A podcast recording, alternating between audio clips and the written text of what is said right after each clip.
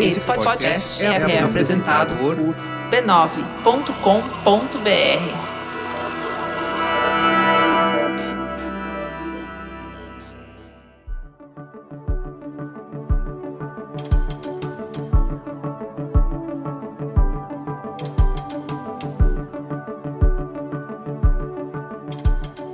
Eu tenho também super focado e, e me envolvido mais em ações, digamos, de diversidade. Eu realmente acredito que eu tenho um papel, porque eu sou uma mulher na liderança e isso ainda, infelizmente, é minoria. Então eu, eu quero usar e trabalhar, fazer desse espaço de privilégio que eu tenho algo melhor para a sociedade e para minhas filhas. Eu tenho três filhas, então eu entendo que eu também tenho uma responsabilidade social e até familiar de, de fazer isso.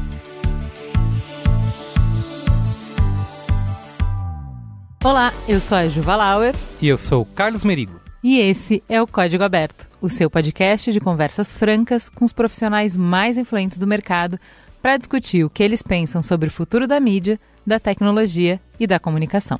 Nos seis episódios dessa temporada, que é apresentada pelo Facebook, a gente fala do futuro dos negócios e do marketing na era dos dados. E como não poderia ser diferente, também vamos descobrir como a pandemia acelerou a transformação digital das empresas. E hoje a gente encerra a nossa temporada em grande estilo. Conta aí com quem você conversou dessa vez, Merigo. O meu papo foi com a Alica Bueno, que é sócia-diretora da Suno Creators e presidente do Grupo de Mídia de São Paulo. Como foi esse papo? Bom, a gente falou bastante sobre a carreira dela como mídia, né, e como que a transformação digital impactou, né, a área de mídia durante todos esses anos, essas décadas. E falamos também bastante sobre o futuro, né, dos negócios da mídia em relação aí às grandes empresas de tecnologia, como que elas alteraram esse cenário. Também falamos, obviamente, bastante de pandemia, né? Como o mercado foi impactado por isso. Enfim, tá um papo bem legal de ouvir. Mas antes, vamos pro recadinho do Facebook.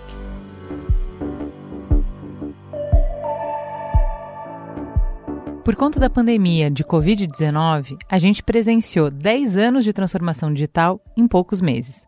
Já era uma mudança em curso que todo mundo conhecia, mas ela chegou antes da hora. E com essa aceleração, a evolução do marketing, que já era muito importante, se tornou cada dia mais necessária. E é justamente nesse momento de adaptações e redescobertas que surge uma plataforma parceira que você já conhece bem, o Facebook. O Facebook já provou que é o modo mais efetivo para você se comunicar com seus clientes na internet. Experiência inovadora, estratégia de anúncios e segmentação para você falar com quem deve, na hora que deve. E chegou a hora do próximo passo, que vai eliminar todo e qualquer atrito da jornada de compra do consumidor. Eu estou falando do Discover Commerce. Com ele, mais do que descobrir públicos e interesses, você oferece o que tem para vender exatamente para a pessoa que quer comprar. Vem descobrir tudo que o Facebook Discover Commerce pode fazer por você. Acesse lá fb.me barra Ative Discovery e saiba mais.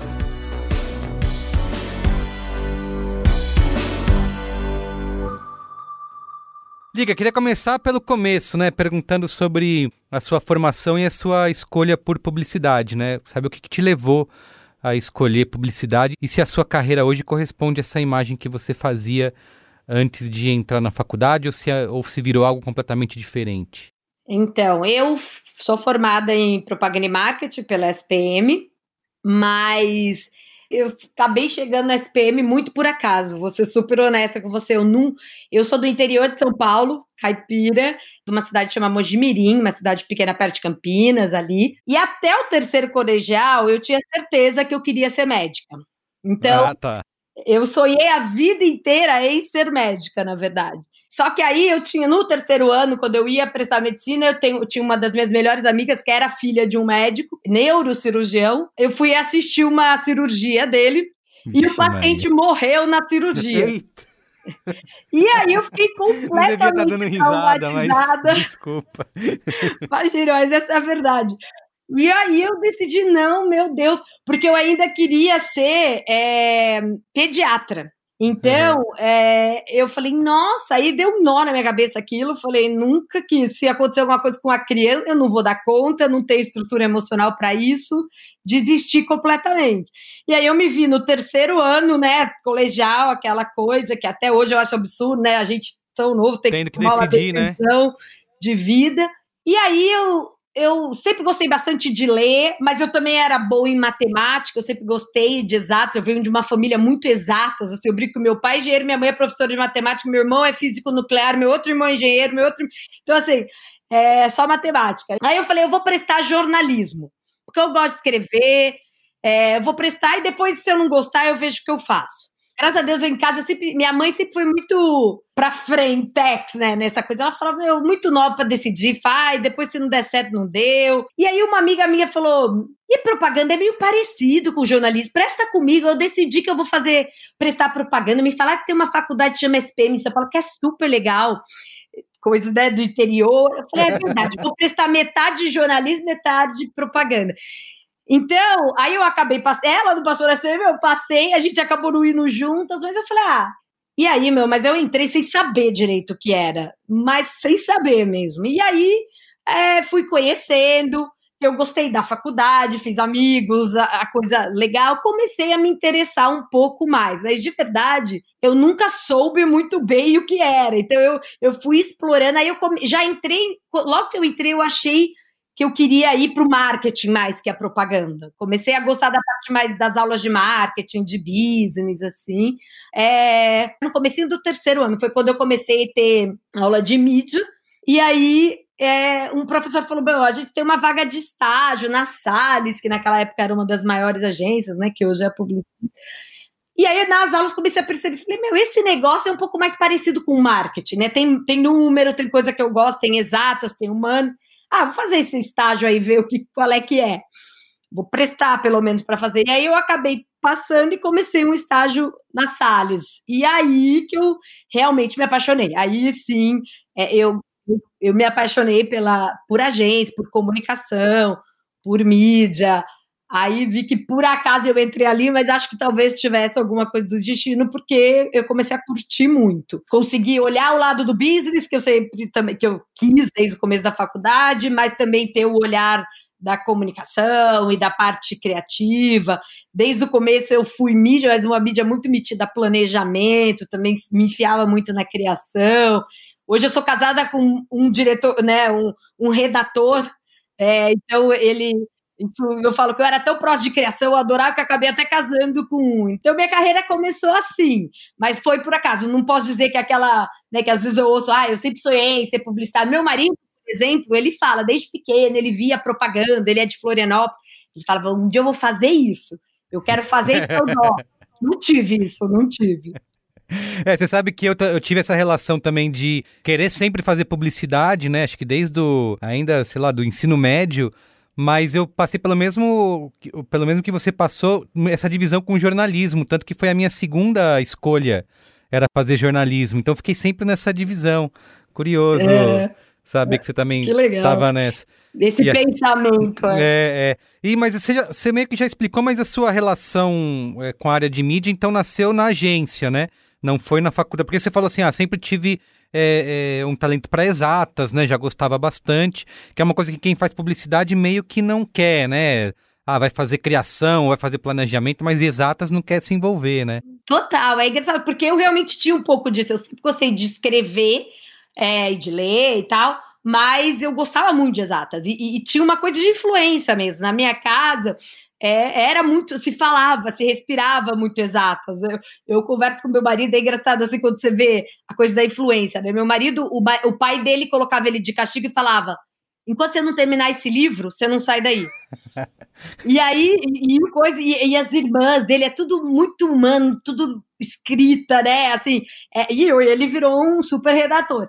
A minha casa era, eu sabe quando você ficava no restaurante? Eu tenho três irmãos, quatro filhos, e aquela época, né? Tinha celular, nada, o pai ficava no restaurante horas a fio, conversando, bebendo e, sei lá, borda, né? Tipo, aí a gente começava, era sempre um joguinho daquele, como tirar essa pecinha daqui de dentro dos palitinhos, como fazer, sempre foi uma coisa, eu, eu gostava disso. Então, quando eu entrei na faculdade, comecei as aulas, porque todo mundo entra em publicidade para ser criativo, geralmente, sim, né, é a maior...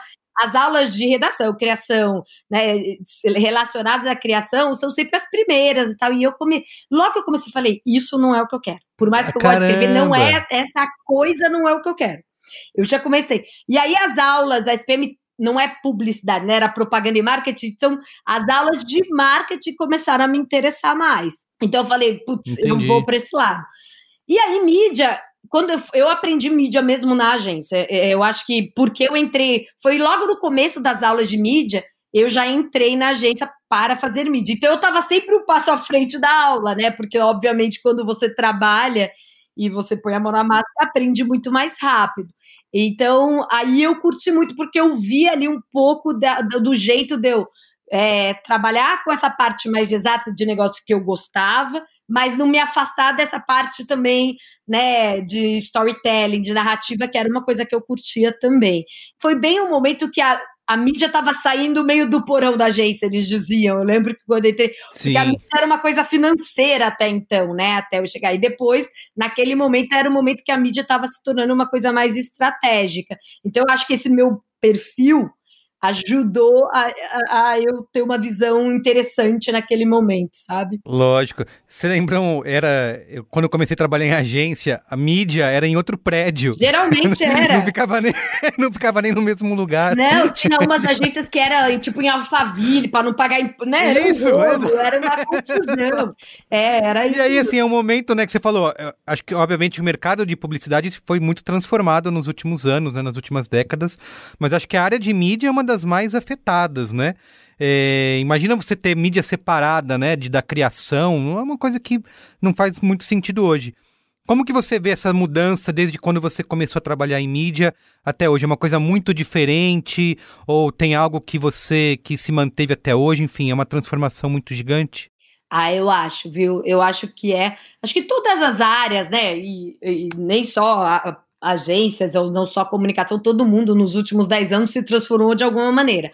Mas eu acho que Sim. dentro do mercado de comunicação, mídia com certeza foi o que mais teve que se transformar, né? Porque é, é isso que você falou, antes era considerado e era uma, era uma área de back-office, basicamente, né? Uma área de execução, de operacional. Burocracia, é, área burocrata. Exatamente. Né? Quando eu entrei, e isso era antes até, quando eu entrei nessa área, ela já estava começando a ficar uma coisa mais estratégica, foi bem no momento das criações das grandes ferramentas de mídia, né? O Ibope, eu lembro que logo que eu entrei foi o lançamento do T G A, uma ferramenta que revolucionou, trazia um pouco mais da coisa estratégica, né? Não só os números, o técnico, um pouco do psicográfico que a gente falava, da atitudinal. Então, essa mudança foi super radical, né? Porque fez com que as agências e as empresas mudassem o perfil dos profissionais que estavam buscando também, né? Não mais... Foi até uma época que algumas agências fez... fizeram as divisões entre ah, essa é planejamento e negociação, justamente para você poder trazer o profissional mais estratégico e continuar tendo o cara mais da parte comercial e de negociação, né? Aí foi evoluindo, foi se entendendo que, na verdade, essas áreas eram uma coisa só, né? A parte estratégica fazia parte da, da parte comercial também. E aí veio o digital, né? Que foi uma coisa que revolucionou muito A, a todas as áreas, criação muito, claro, planejamento muito, mas a mídia foi a primeira impactada, né? Eu lembro que lá para os anos, lógico, começou o ano dois mil, que primeiro era aquele, aquele momento da bolha, que todo mundo, eu brincava que eu não podia ir no banheiro que você recebia uma proposta de emprego, né, para ir para o Zipnet, era uma coisa louca, todo mundo, eu lembro trabalhar na, na Macana, nessa época, metade do departamento de mídia foi para um Zipnet, para uma coisa. Mas a, a transformação digital mesmo, ela veio um pouco depois, um pouco não, depois, né? Porque eu acho que foi lá para dois mil e dez mesmo, aí depois da bolha, estourou as bolhas, e aí sim, Google, Facebook começam realmente a virar players um pouco mais relevantes e crescentes, e aí a cobrança, né, do mercado dos clientes, do, do mídia realmente entender sobre o digital, e aí o mídia virar uma pessoa que entende de tecnologia, né, e não mais só de digital, mudou muito o perfil e o quanto o mídia é, atuava estrategicamente. Aí sim o reconhecimento do cliente, do quanto o valor estratégico do mídia era grande, né, e aí acho que foi um momento bem crítico nas agências, das, os clientes exigindo esse know-how, mas ao mesmo tempo também não tendo know-how, eu lembro que nesse momento, mas em dois mil e treze, assim, eu estava na FNASCO, E aí eu recebi uma proposta do Facebook para ir montar a área de agências da América Latina no Facebook. E minha decisão, eu lembro que eu falei assim, ah, eu vou nesse negócio, eu vou porque eu não aguento mais cliente me falar que eu não sei fazer digital. Por mais que eu corra, porque aí virou essa coisa, né? Então eu fui pro Facebook, fiquei quatro anos no Facebook, justamente aprendendo digital, entendendo muito sobre esse negócio e sobre essa visão, não só aprender a fazer digital, mas um pouco dessas, dessa visão de tech company, né? Dessas empresas de, do Vale do Silício, com, com essa cultura completamente diferente e tal. E foi aí que me deu um estalinho de empreender, né? Quando você fala muito, ia muito para São Francisco, para o Vale do Silício, você fica... Parece que todo mundo começou uma empresa na garagem e ficou trilhadado. Isso, é exato. Você anda lá do Palo Alto, que parece que todo mundo aqui, as garagens tudo lotadas lá de gente de criando gente coisa. Que vai ficar bilionário, né? Isso. E que vai revolucionar o mundo. Eu queria... Você falou sobre a pressão dos clientes, né? Você acha que essa demanda dos clientes foi o principal motivo das agências terem corrido atrás da transformação? Porque ao mesmo tempo que a, as pessoas não sabiam, não tinham quem ensinar, né? A gente estava aprendendo com o caminho, com o avião no ar, né? É, não sabia como fazer naquele momento ali nas agências, mas ao mesmo tempo que as grandes, a, as empresas digitais aí chegam, né, no Brasil, Google, Facebook, etcétera, vai procurar os profissionais das agências, né, para uhum. poder é, trabalhar nessas empresas, né? Claro. Então, você acha que essa pressão veio muito dos clientes em cima das agências? Ó, a gente precisa entregar isso, ó, o cenário de mídia mudou, agora vocês vão ter que me entregar, e as agências correram atrás por conta disso? Uma demanda principalmente dos clientes? Eu não tenho certeza. Assim, o problema é que, obviamente, o cliente tem um poder, né, de pressão sobre qualquer... E isso não é porque a agência é fraca ou não, é, é o modelo, né? Sempre é, a agência é, é um enorme parceiro, mas é um fornecedor estratégico. É uma empresa é, a serviço de outra. Então, obviamente que a pressão que o cliente faz na agência, ele é muito importante e eficiente. Mas eu não diria que foi isso que fez a transformação das agências. Muito antes, é, ou, ou junto, né, com a pressão do cliente, as próprias agências já estavam enxergando, né, a, a, a necessidade. Pro... E tem uma autoavaliação, né? Obviamente, muitos profissionais são mais acomodados e falam, ah, isso ainda vai demorar. Outros não, muitos correram atrás, como eu, e eu não fui única, eu lembro de vários, a gente correndo atrás de cursos, de, né, de fazer os cursos, o Google chegando, a gente fazendo curso internacional para entender. Então, assim, eu acho que as coisas aconteceram meio no paralelo, né? Obviamente, é papel, né, do, do ele está no papel dele de tentar acelerar essa mudança, é, mas muitas vezes, cara, eu vi muitas vezes que o cliente pressionava muito essa mudança porque era o que precisava ser feito, mas quando você acelerava essa mudança, a gente, a, o cliente não estava nem um pouco preparado. Aí você mandava, então vamos fazer isso, vamos fazer... Ah, mas não dá, né, porque aqui... É, é melhor a gente é voltar para a televisão, porque precisa fazer muita coisa, o site está preparado. Então, assim, é uma coisa que vai acontecendo no paralelo. Acho que os dois lados reconheceram, né? Todos os lados reconheceram que uh, era necessário, era uma, uma realidade sem volta, né? Precisava evoluir, mas algumas agências foram mais rápidas, outros clientes foram mais rápidos, e a coisa foi acontecendo. É, na, um acelerando o outro. Precisa ser junto, né? Não adianta a agência ser uma agência que já está super preparada, né, no digital tecnologicamente, se toda a estrutura para receber isso não está, né? Exato, e não estava nada consolidado, né? Eu sei que a gente ainda vive num cenário em que as coisas continuam mudando, mas hoje a gente já tem essas, digamos, placas tectônicas tão um pouco mais é, sossegadas, digamos assim. A gente já se consolidou e sabe para onde as coisas estão indo minimamente, né? Naquela época estava tudo um terremoto, né? Não tinha como é, você ter essa clareza do caminho que ia seguir. E essa sua ida para o Facebook é, transformou bastante a sua atuação como mídia? Como que foi esse processo de aprendizado antes, é, é, em relação a quando você começou trabalhando na sua carreira como mídia, passou pelo Facebook, saiu dali para estruturar o seu próprio negócio? A gente vai falar bastante sobre isso. Mas como foi essa transformação, essa passagem pelo Facebook aí na sua carreira? Não, mudou muito. Ela foi essencial, eu diria que ela foi essencial é, na composição do, da profissional que eu sou hoje. Eu, eu sou uma profissional diferente porque eu passei é, pelo Facebook. Acho que essa experiência também em uma empresa, para quem tinha trabalhado apenas em agência, né? São empresas com estruturas muito diferentes, dinâmicas muito diferentes, e acho que hoje até um pouco menos, mas naquela época bem mais, porque hoje as, as agências se profissionalizaram muito mais, né? Se estruturaram também em vários, digamos, pilares verticais de people, de, né, de R H, de compliance, muito melhor do que eram antes, mas é, de, até de burocracia, né? Então, é, eu acho que para mim foi uma mudança radical. Eu sofri bastante nos primeiros meses, justamente por essa, né, essa agência, por mais que, por exemplo, a FNASCO, que tinha sido a minha última agência, fosse de um grupo grande, do, da Publicis, a dinâmica era uma dinâmica de, né, da FNASCO, no Brasil, uma agência. Sim. Não, você entra no Facebook, que naquela época, quando eu entrei no Brasil, sei lá, era uma empresa de sessenta pessoas, setenta no Brasil, e eu saí e já era uma empresa de duas mil, sei lá, era, eu não tenho esses números reais, mas acelerou, mas no mundo já era uma empresa de dez mil pessoas, sei lá. Então, é, é uma dinâmica muito, muito é, diferente, onde também as decisões eram super centralizadas. Então, isso mudou muito minha visão do ponto de vista de gestão e de profissional, né, executiva, digamos assim. E como mídia, foi uma reviravolta, porque eu acho que aí sim você entende, né, não só como meio, mas como uma composição mesmo de... É, porque, do porquê, sabe? Não é, ah, por que você tem que fazer assim? Você entende a razão do algoritmo. Eu acho que essas empresas de tecnologia têm uma coisa muito legal, que é essa abertura, né? Você sabe o pipeline dos próximos anos de produto, então você sabe para onde está mirando o futuro daquele negócio, que, por onde você tem que se desenvolver. É, eu acho que mudou completamente a minha visão de advertising mesmo, de comunicação e de como a comunicação iria acontecer dali para frente, sabe? Total.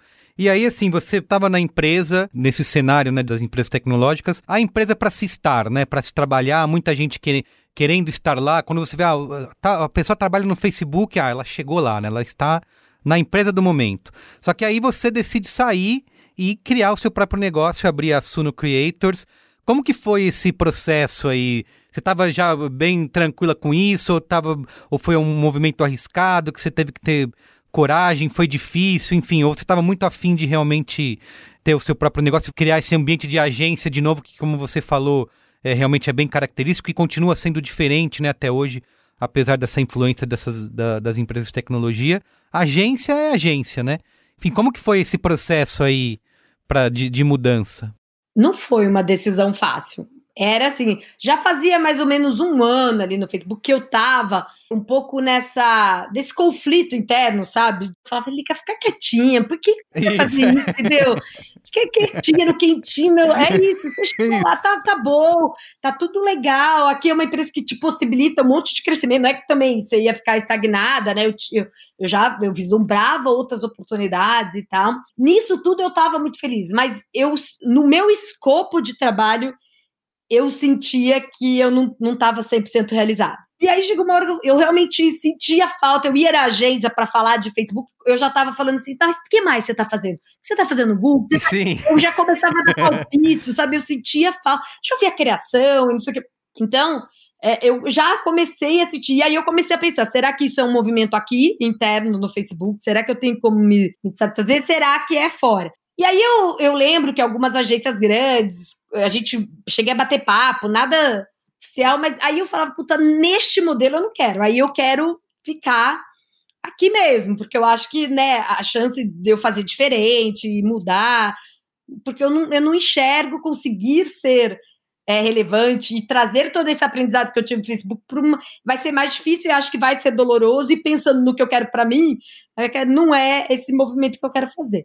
Mas quando apareceu a oportunidade da Suno, e aí, né, as conversas com o Guga no início e tal, veio aquela coisinha daquele bichinho de, puta, empreender, né, assim, sei lá, é uma coisa que sempre, eu venho de uma família de empreendedores, meu, meus irmãos têm o próprio negócio, meu, minha, meu pai trabalhava no negócio, sempre foi uma coisa também que que passava pela minha cabeça, sabe? E, e aí, sim, também olhando pro Facebook, sempre motivou muito isso, sabe? Sempre motivou muito a coisa de, de acreditar, de fazer do seu jeito. Aí fui conversando, a gente, obviamente, alinhando meus meus pensamentos, meus, meus valores, o que eu imaginava com o Google inicialmente, depois com os outros sócios.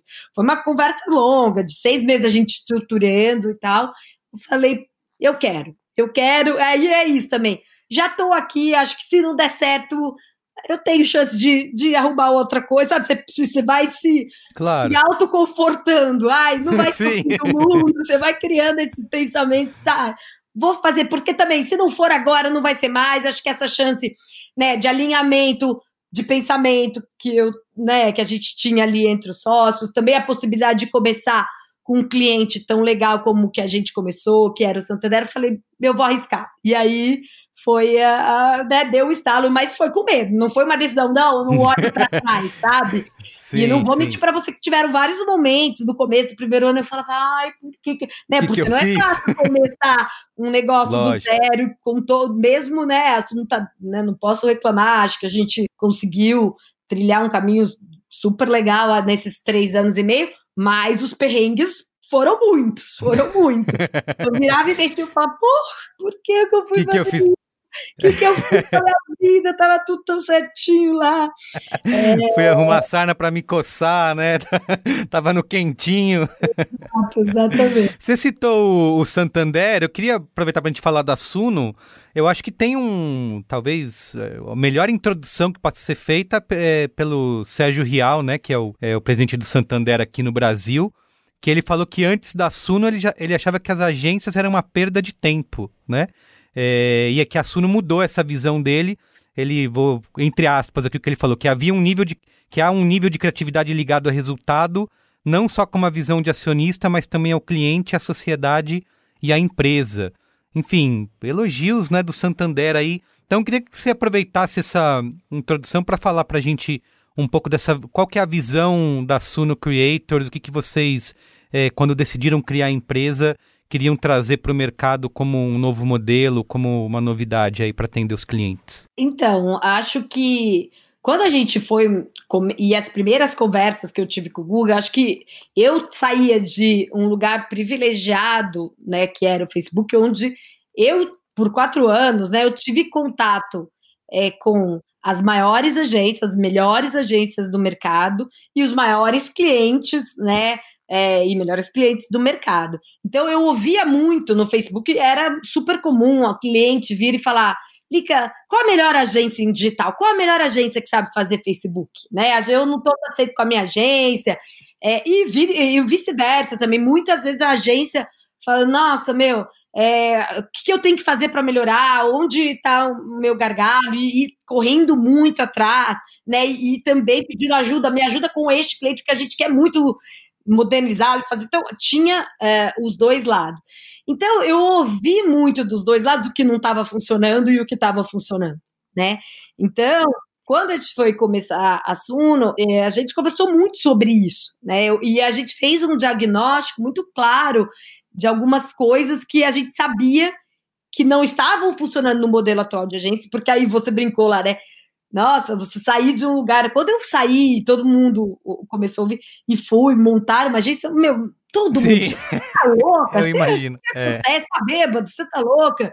Você tá saindo do futuro, de onde, né, todo mundo... O mercado tá acabado, que vai acabar, não existe, tá tudo falido, tá tudo uma porcaria. E isso, engraçado, eu nunca tive. Eu falava, gente, vocês estão... Justamente porque eu tô no Facebook, eu tenho a visão, essa visão... Esse mercado não vai acabar. Aí eu brincava, até uma coisa assim, eu falava, publicitário é tão ególatra que até pra tragédia ele acha que é só com ele. É verdade. Eu falava, olha só pro lado, assim, aqui no Facebook a gente conversa com, né, o mercado automobilístico, tá desesperado, não tem, Sim. né, o mercado é, de, todo, o mercado de se pedir, né, de distribuição, tá desesperado, o mercado... Não, tá todo... Mas o publicitário acha que é só com é ele, só, só ele vai que sumir. É só com você que tá acontecendo a revolução, a revolução da tecnologia. Desculpa, gato, não é. Né? Olha, o, olha o mercado financeiro, né? Com essas fintechs brotando que nem água. Então, assim, o mercado publicitário, ele é uma, é uma categoria muito relevante. Cada vez mais eu via dentro do Facebook o quanto criatividade, uma estratégia... para um cliente, não adianta ele ser o melhor técnico, saber fazer tudo, né, de performance, ter todas as martechs, ferramentas, se ele não tiver pensamento estruturado, a estratégia e a narrativa certa e o jeito de fazer essa narrativa não vai funcionar, né? Então, eu realmente acreditava que isso ainda era um mercado muito necessário. Precisaria de muitas mudanças de instituição? Sim, como noventa e nove por cento do, das categorias dos mercados hoje que estão sendo impactados por tecnologia. Então, quando eu, Guga e o sócio começamos a conversar e estruturar, a gente se baseou muito nessas, nesses pilares de Das, onde as coisas não estavam e não bem, e coisas que a gente deveria fazer e começar fazendo para que a gente tivesse sucesso. Então, a gente ouvia muito dos clientes lá, e, e das agências, que as agências tinham perdido profundidade, né? Então, muito, uma mesma pessoa atende quinhentas contas, o turnover é very alto, as justificativas eram N, mas assim, a verdade é que, né, a agência ficou superficial, porque ela não tinha mais condições, por N razões, cada vez que ia pegar um brief tinha que contar tudo de novo, então não estava dentro do negócio do cliente. E isso era muito acarretado, porque é, parece meio é, superficial, mas não é. Houve essa perda de intimidade entre a agência e o cliente. E, de novo, tinha a ver com essa coisa do turnover alto, do cliente... É, a mesma pessoa atender, ele não, não havia tempo de qualidade entre, né, as pessoas da agência e as pessoas é, do cliente. É, isso acontece, eu via muito de, por exemplo, na, na concorrência, vai o C E O, o presidente da agência, todo mundo lá para apresentar, quando ganha a conta, essa galera desaparece e fica só o pessoal júnior, né, atendendo no dia a dia. Frase... A frase de todo mundo lá no Facebook, a gente brincava, é isso, ai, quando ganha conta o C E O, depois eu nunca isso. mais vejo, é só estagiar. Isso tem a ver com essa profundidade, que gerar essa intimidade, e outra coisa que isso, obviamente, gerar, porque quando você não tem intimidade nem profundidade, fica muito difícil ter agilidade, né? E aí, a gente falava muito lá, os clientes falavam muito, antigamente a minha agência era muito mais ágil que eu, porque, né, era uma estrutura não burocrática, eu... Hoje, eu sou mais ágil que a minha gente, o que aconteceu, entendeu? Agilidade, justamente porque como o cara não tem profundidade, cada vez que ele ia pensar um plano, pensar uma ideia, ele tinha que começar do zero, né? Então não tinha essa agilidade, também não tinha a intimidade de ligar, olha, eu, não tô, eu tô barrado aqui, ó, eu não sei essa parte, cliente, me ajuda, vamos cocriar? Se você tem, e hoje é isso, é sobre cocriação, a coisa é muito mais ágil. E aí o último pilar, que era o que, é, que a gente ouvia muito, que eu ouvia muito no Facebook, que era de transparência. Mas muito menos, aí quando você fala transparência no mercado, vem muita coisa, ah, o B V, o não B V, mas de verdade, quando eu, pelo menos quando eu conversava com os clientes, não era exatamente, não era só sobre isso, isso era um ponto até que o cliente falava, sim, tem, não é, mas assim, já, já tá lá, já tá estabelecido, sim, me tá área estabelecido, de contas é. Que se resolva com isso, sabe, e eles conversam. O que me incomoda na transparência é justamente esse ponto que você falou, ele falou, sabe qual é o problema da transparência? Quando o cara vai ganhar a conta, ele vai lá, ó, C E O, a gente faz aquela apresentação linda, os V Ps, e depois bota lá, fulano, vai ter cem por cento de dedicação, na hora que eu vou ver, o cara é, tem trezentos por cento de dedicação, porque é cem para mim, cem para outro, cem para outro, e, e aí, então esta falta de transparência que era o problema. E aí, quando a gente com, começou a Suno, a gente falou, bom, esse, esses vai ser o nosso mantra, né, a gente realmente quer trabalhar com isso. Então, a gente começou a Suno é, com o Santander, mas já sabendo que a gente iria ter equipes cem por cento dedicadas, sim, né, independente do tamanho do cliente, e isso sim ocasiona um valor, né, uma relação transparente de quanto isso custa e por que isso custa, então é, não seria, né, para todos os clientes, ou para muitos dos clientes, né, porque muitos não, não têm interesse nisso ou não, mas que para alinhar os valores teríamos que ser clientes que também acreditassem nisso. Então, a gente começou com equipes dedicadas, a gente começou com, inclusive, né, naquele momento que existia uma vida física, né, antes da pandemia, a gente, come, a gente tinha, é, ou tem ainda, né, escritórios físicos separados, então, é, justamente para que fiquem estruturas menores, onde o cliente pode estar muito tempo, né, e isso aconteceu, né, o Santander mesmo, o iFood, eles ficam muito dentro da agência, porque como só tem, dentro do, do escritório de Santander, só tem Santander, não tem problema de confidencialidade. Que no ambiente de uma agência grande não dá para ficar todos os clientes reunidos não, né, ali, porque né? Um, não, né, ele não poderia estar lá se ele fosse ver coisa de iFood, né, mas sim, aí sim. Você separa, o cliente se sente à vontade, ele fica muito mais tempo dentro da agência, porque a gente realmente acredita muito nesse... É, né, trabalho colaborativo, é um trabalho realmente junto, é uma cocriação, porque ninguém melhor do que quem trabalha cem por cento do tempo lá dentro, né, fazendo os produtos Santander, tá junto com a gente para criar, para cocriar e para dizer o que é bom, o que não é bom, onde a gente está indo. É, então, é a melhor combinação de quem está lá mergulhado com quem tem a, né, a leveza de não estar lá, mas, e, e as referências diferentes, mas isso proporcionou o cliente estar muito junto com a gente, o que gerou uma mega intimidade, uma mega profundidade, uma grande agilidade, né, porque a equipe cem por cento dedicada, e uma grande transparência, porque a gente vendia na planilha. Ó, o Carlos é cem por cento, ele ia lá, era o escritório, e o Carlos estava lá cem por cento do tempo trabalhando é, para o Santander. Então, eu acho que o que, né, foi muito é, importante para a gente foi definir esses valores e essa visão no começo da construção da agência. E, obviamente, é o que você falou, e falando do Sérgio Rial, é, ter um cliente que também como, como gava dessa mesma visão, né? Acreditava que isso faria toda a diferença na relação e, obviamente, na entrega do trabalho e, obviamente, nos resultados para ele, né? Então, houve uma confiança gigantesca e, e essa confiança gerou resultados super bons para os dois lados, né? Sim, o resultado que não é nem só na fala dele, mas, inclusive, é, essa decisão do Santander. É, geralmente uma empresa desse tamanho tem aí, é, tudo está pulverizado entre diversas agências e o Santander decidiu concentrar tudo na Suno, né? Porque acho que é o sinal dessa confiança que você falou. Como que uma decisão como essa, né? O, o Santander em dois mil e dezoito teve investimento de cento e cinquenta e seis milhões em compra de mídia. Como que um, uma conta desse tamanho, uma empresa desse tamanho dentro da, da Suno acaba alterando a estrutura, né? Você falou de manter essas, essas equipes, essa intimidade e esse atendimento cem por cento presente. Dá para manter mesmo nesse tamanho, né? Nesse volume, nessa escala? Dá, porque, obviamente, a gente teve que crescer a equipe. No comecinho, a gente ficava num escritório, no consulto ali da, na Vila Madalena. É, aí, quando a gente cresceu, a gente foi para o Farol Santander, um andar inteiro, e respirando, né, o Santander e o centro, assim, foi super legal. Crescemos a equipe, mas continuou sendo, né, porque se você somasse ah, o que a gente já tinha do iFood, da Heineken, da Yamaha, que foram clientes que a gente foi ganhando, ou até mesmo de performance, né, que a gente também ganhou performance do Santander, mas é uma outra dinâmica, a gente manteve. Então, o time que eram, obviamente, em dois mil e dezessete, quando a gente só tinha um pedacinho, era um time de catorze pessoas, virou quarenta pessoas, né? E aí quarenta para advertise. Obviamente, a gente teve depois, que aí foi o ano passado, a gente trouxe toda a parte de performance, que aí sim é uma estrutura bem maior, né? O volume operacional é muito grande, mas a gente decidiu por também ter um, um, um lugar específico por, pela dinâmica de, de performance específica. E dentro do banco, tem uma, um outro time também. Então, também aproximou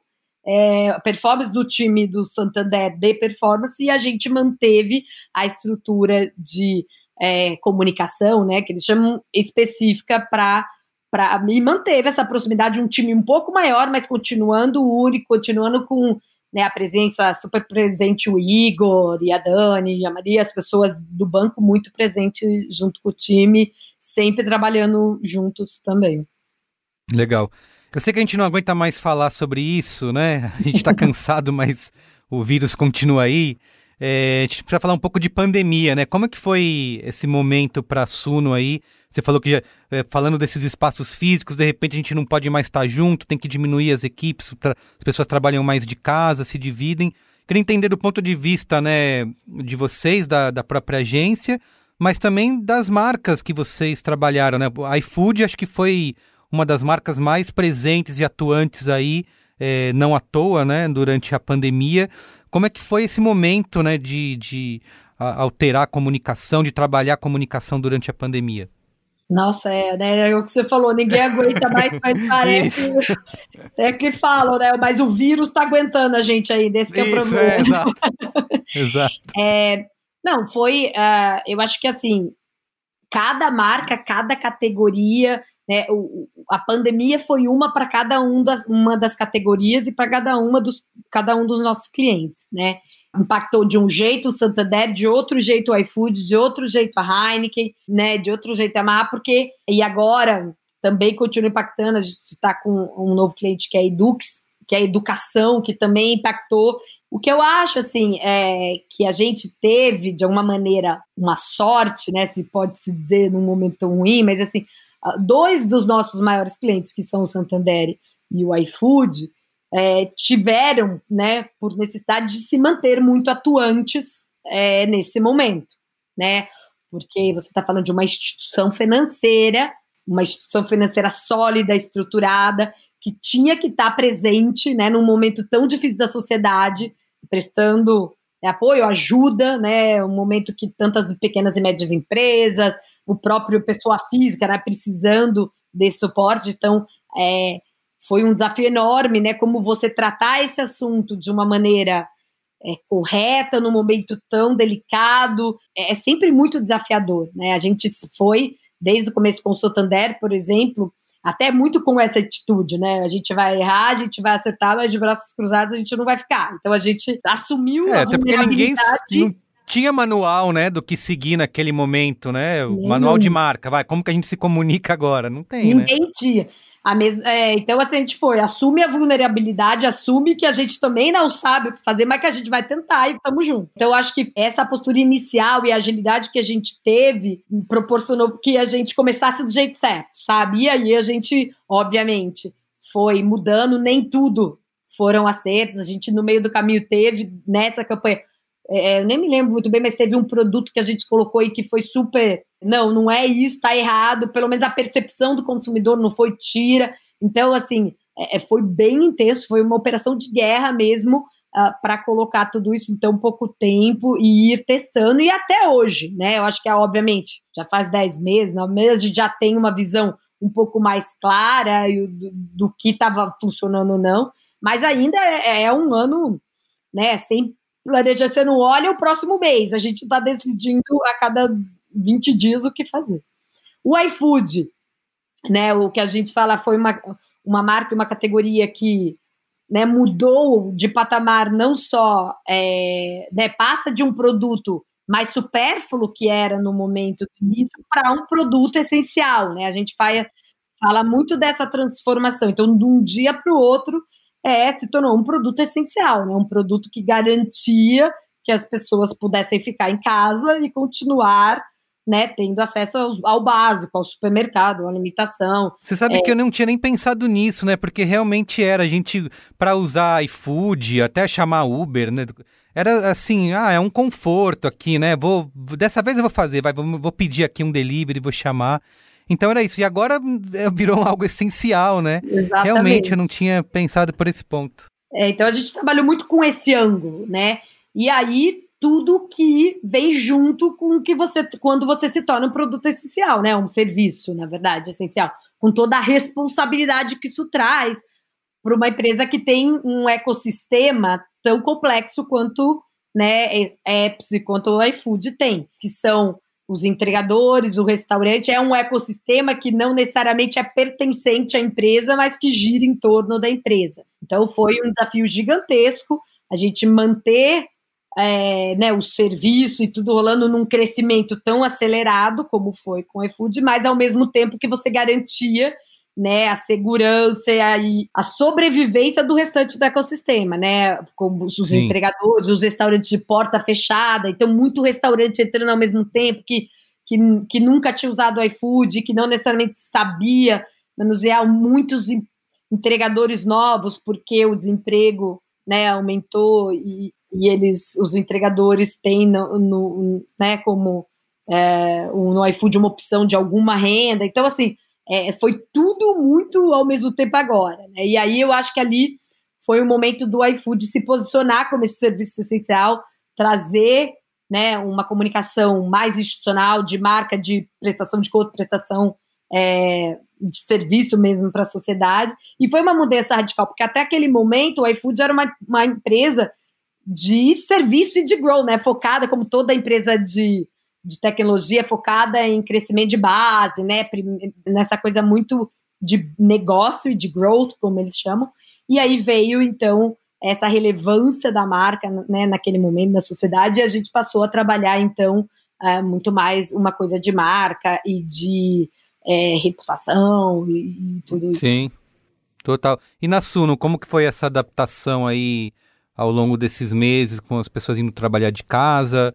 Rolou bem? Foi mais complicado? Como é que foi? Assim, eu acho que todo mundo tem falado isso, e é verdade, porque o ser humano se supera, né? Eu acho que foi super difícil, mas foi mais efici- foi melhor do que a gente imaginava, no sentido assim, deu certo.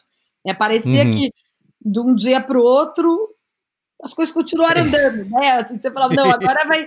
Mas, de, de alguma maneira, as coisas deram certo no sentido de o trabalho, né, naquele momento, com clientes grandes como esses que eu citei, com responsabilidade tão grande, a gente conseguiu, né, ter agilidade. Ter... Eu acho que o modelo da Suno ajudou muito, dessa coisa das equipes dedicadas, como tinha muita profundidade, todo mundo entendia do negócio.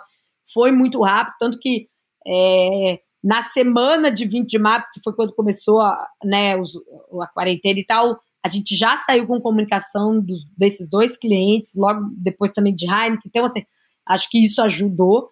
É, então, assim, deu. Para algo que parecia impossível, né? Até que, que deu bem certo. Não, né? Sim, é exato. Deu certo, continua, né? É impressionante. Assim, os sim. pratinhos não caíram, as coisas é, continuaram acontecendo, o negócio é, continuou girando, mas agora, né? Depois de um tempo passado, porque obviamente é que nem, né, essas coisas quando você tem alguma coisa, na, algum problema sério na sua vida, você, parece que na hora você sai fazendo e tal, mas depois que a adrenalina baixa um pouco, você começa sim. a falar, nossa, gente, tô todo doado, nossa, tô com dor aqui, nossa, eu lembro, eu machuquei aqui, daí quando você bate o carro, você fala, parece que dá conta, mas depois você começa a ver, nossa, gente, tô com um corte aqui, preciso ir dar um ponto aqui. É, é, sim. E eu acho que foi isso meio que aconteceu agora, né, não é que a adrenalina baixou, a pandemia continua, mas sei lá, as pessoas estão acusando o golpe, né, e, e eu realmente tenho certeza que não é só na Suno, eu tenho conversado com vários amigos meus, seja de agências, de empresas, de empresas do próprio Facebook, a coisa, o preço tá alto, né, e, essa, e acho que agora tá na hora da gente começar, tá na hora não, a gente já começou a entender como que você consegue curar um pouco isso, né, vou, sei lá, trazer de volta um pouco do equilíbrio. E eu acho que todo mundo foi nessa coisa, porque ninguém achava que ia ser tanto tempo, né? No começo, você falava, vamos lá, vai, sei lá, vai ser três essa loucura. E aí, né, doze horas de call, fazer xixi com, com o computador sim, no colo. computador no coisa. colo. É, mas chega uma hora, depois de dez meses, que a máquina começa a pifar, né? Sim. E aí eu acho que tá na hora da... Então a gente na Suno mesmo tá... É, a gente fez muitas iniciativas pro, desde o começo para os funcionários, desde meditação, apoio psicológico, então psicólogos à disposição, é, várias iniciativas, então palestras mensais com várias pessoas, né, falando sobre pontos relevantes e, e assuntos relevantes para o momento. Então, assim, é, ajudas, né, a gente fez bastante coisa, mas é, acho que ajudou, mas não resolveu. Então, acho que agora a gente está muito no momento de resolver, dado que sim, a vacina vai chegar, mas até todo mundo, a nossa decisão é, nós não vamos voltar enquanto não tiver todo mundo vacinado, então a gente também não, não enxerga isso num futuro tão, né, rápido. Sim, é, a gente sabe que demora, mas pelo menos agora a gente começa a ter uma visão, né, uma luz no fim do túnel, estamos caminhando para lá, né, e exato. Não a escuridão completa. Eu acho é. que já dá um, um alento, né, nesse momento. Queria falar um pouquinho, antes da gente ir para os finalmente aqui, queria falar um pouquinho da, da, do grupo de mídia, né? Como tem sido esse período aí da sua presidência da organização e o papel do grupo de mídia nesse, nesse momento do mercado? O grupo de mídia, né? A, a, acho que teve... Quando eu voltei, né, para a Suno, que, porque o grupo de mídia até então, ele sempre foi uma instituição, né, muito respeitada, que fez muita diferença para o profissional de mídia quando começou lá atrás, né, muito tempo atrás, e, e mudou, né, o patamar do profissional, profissionalizou muita gente, né, foi responsável por, na época que você, né, que não tinha essa coisa da referência, que você ia lá no Google, puxava as viagens do grupo de mídia que levavam os profissionais para conhecer tudo de novo, então assim, foi pioneiro em muita coisa, mas nos últimos anos, né, como muitos, como as agências, como tudo, que nem eu brinco, né, não foi capaz de se renovar à velocidade necessária do movimento do mercado, do movimento dos profissionais. Então, quando eu voltei, do, eu saí do Facebook e voltei para o mercado de agência, e eu fui procurar é, muitos profissionais, né, de agente, entrevistei muita gente, muito mídia.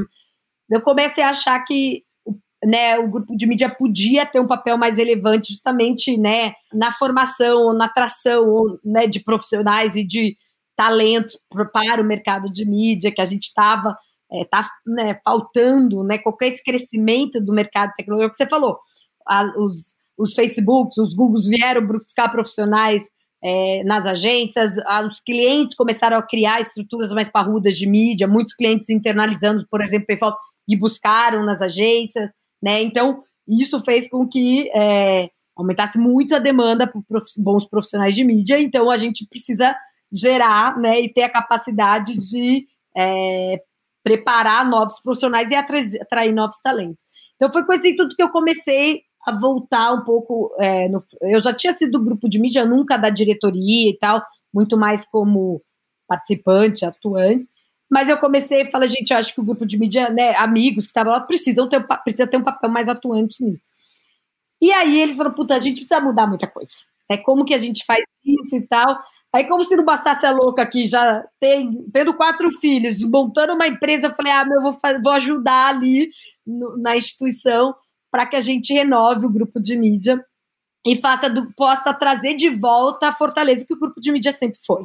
E aí a gente começou um processo. E nesse momento estava é, acabando o mandato do Paulo Santana, né? Ele, ele decidiu não renovar. Sendo super honesta, eu sou até presidente interina do grupo de mídia mais um ano, porque a gente ia fazer uma, precisava fazer uma eleição, a eleição tinha um, um timing, ele seria em abril, agora começou a pandemia, não fez, olha, aquela confusão. Mas eu assumi como interina para fazer esse projeto. Então a gente contratou uma consultoria, a gente fez Uh, sprints, né, criativos e tal, para prototipar tudo que a gente acreditava ser o novo grupo de mídia. E agora a gente está começando a implementar. Teve um atraso, obviamente, como tudo, por causa da pandemia, mas eu acho que a principal mudança do grupo de mídia, que é legal contar aqui, porque quanto mais gente puder ajudar e puder vir para o grupo de mídia, eu convido a fazer parte, é o grupo de mídia passa a ser não mais o grupo de mídia e dos profissionais de mídia, ele passa a ser o grupo de, da mídia, a gente fala. Então, a ideia é que seja um espaço, um lugar, um grupo para discutir a mídia. Então, se você é criativo, mas você quer um espaço para discutir a mídia, você é super bem-vindo no grupo de mídia. Se você é um cliente e você tem que discutir a mídia, tanto que, a partir de agora, o grupo de mídia vai ter um conselho formado por clientes, dois, duas pessoas de cliente, duas pessoas de agência, duas pessoas de veículos e duas pessoas de plataformas digitais, justamente para que seja um, um lugar muito mais democrático da discussão de mídia e não só do profissional de mídia. Então, foi super legal isso, porque a gente já tem com a gente, é, inclusive nesses sprints, mídias que são de cliente, mídias que são do Google, do Facebook, né, de agências. Então, exatamente uma coisa para discutir o futuro da mídia e para desenvolver, né, melhores técnicas e parâmetros e métricas para a mídia. Então, a gente está nesse momento, muito provavelmente a gente vai ter uma nova eleição no começo do ano que vem, para aí sim criar essa nova diretoria que eu te falei, conselho, com a presença, porque até então ainda são pessoas só de agência, é, e aí a gente começa a expandir nossa atuação também. Que legal. Então, você traz aí uma diversidade de talentos, né, de conhecimentos que antes não tinha. Eu vi até você falando numa entrevista recente, você destacou o trabalho do grupo de mídia de prestar mentoria para universitários negros, né, que estejam em situação aí de vulnerabilidade social, para conseguir aumentar a representatividade no setor. É, qual que é a diferença que essa diversidade traz para o mercado como um todo? É uma diferença in- incrível em todos os campos, né? A primeira diferença é de negócio mesmo, né? É, tá mais do que provado, não sou eu que preciso dizer o quanto uma equipe mais diversa, ela é mais eficiente e ela traz mais resultado, né? Então, sim, eu acredito muito nisso.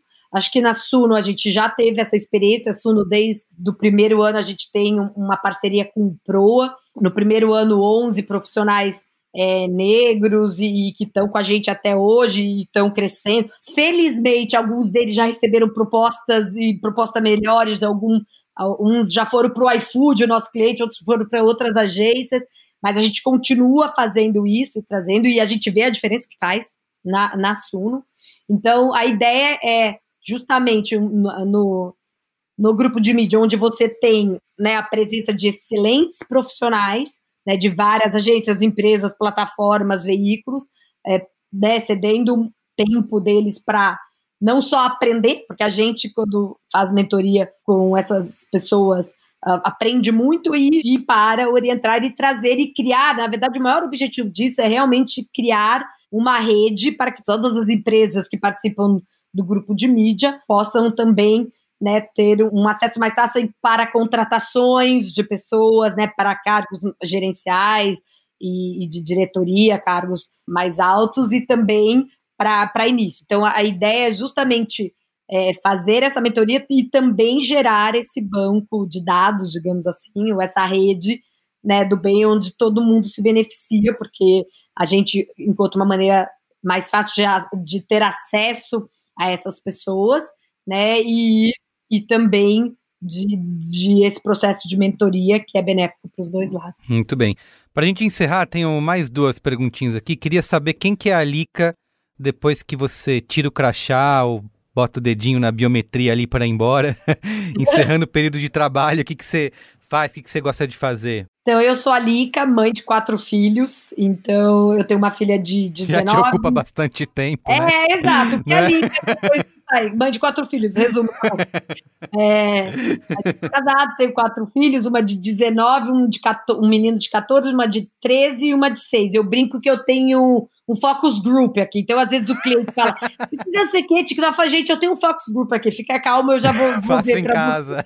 Você. Mas a Alica também é uma Alica caipira, que continua caipira. Eu adoro ir pro interior, assim, então, sempre que eu posso, no, nos finais de semana, minha família continua morando lá, eu sou muito próximo dos meus irmãos, meus amigos de infância, então, ainda é a Alica que adora ir pra Mogi, fazer churrasco, a cervejinha, bem uma coisa, encontrar os amigos, ouvir uma música sertaneja, uma moda de viola, até.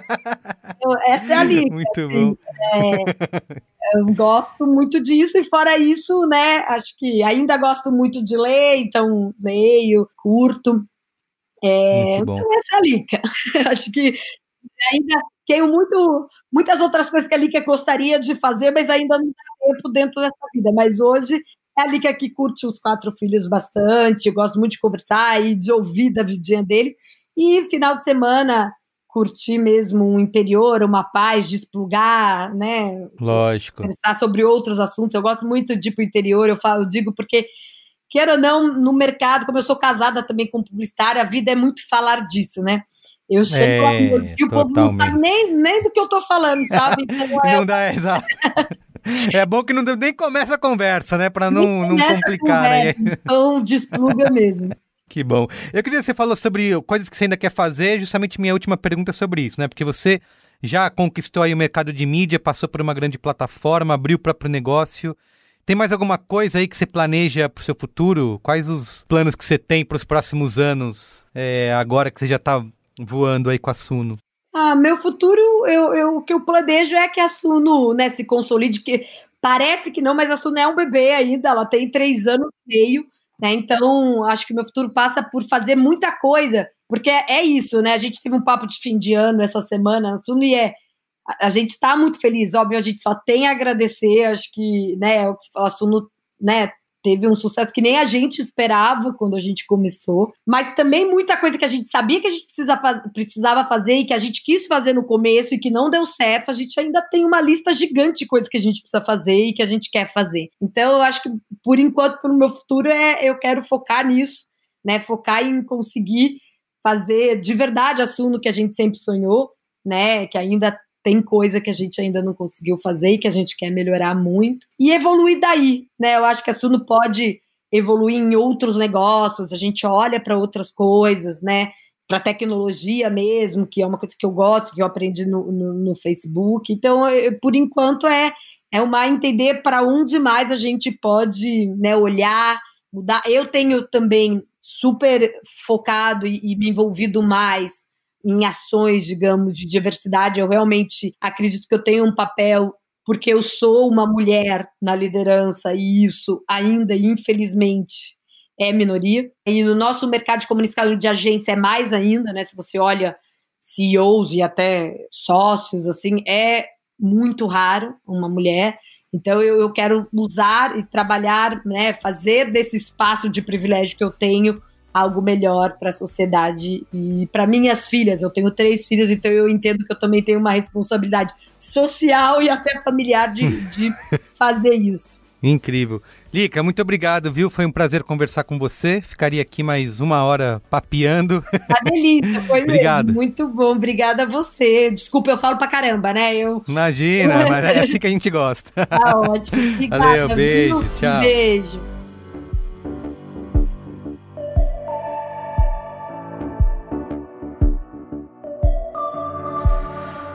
O Código Aberto é uma produção B nove. Coordenação geral, Carlos Merigo, Júlia Lawer e Cris Bartz. Direção, Alexandre Potashev.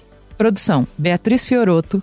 Apoio à pauta e pesquisa, Iago Vinícius. Edição, Victor Souza. Identidade visual, Carlos Merigo e Lucas De Brito. Coordenação digital, A G Barros, Pedro Estraza, Lucas De Brito e Iago Vinícius. Atendimento e comercialização, Raquel Casmala, Camila Maza e Thelma Zenaro. Apresentação, Júlia Lawer e Carlos Merigo.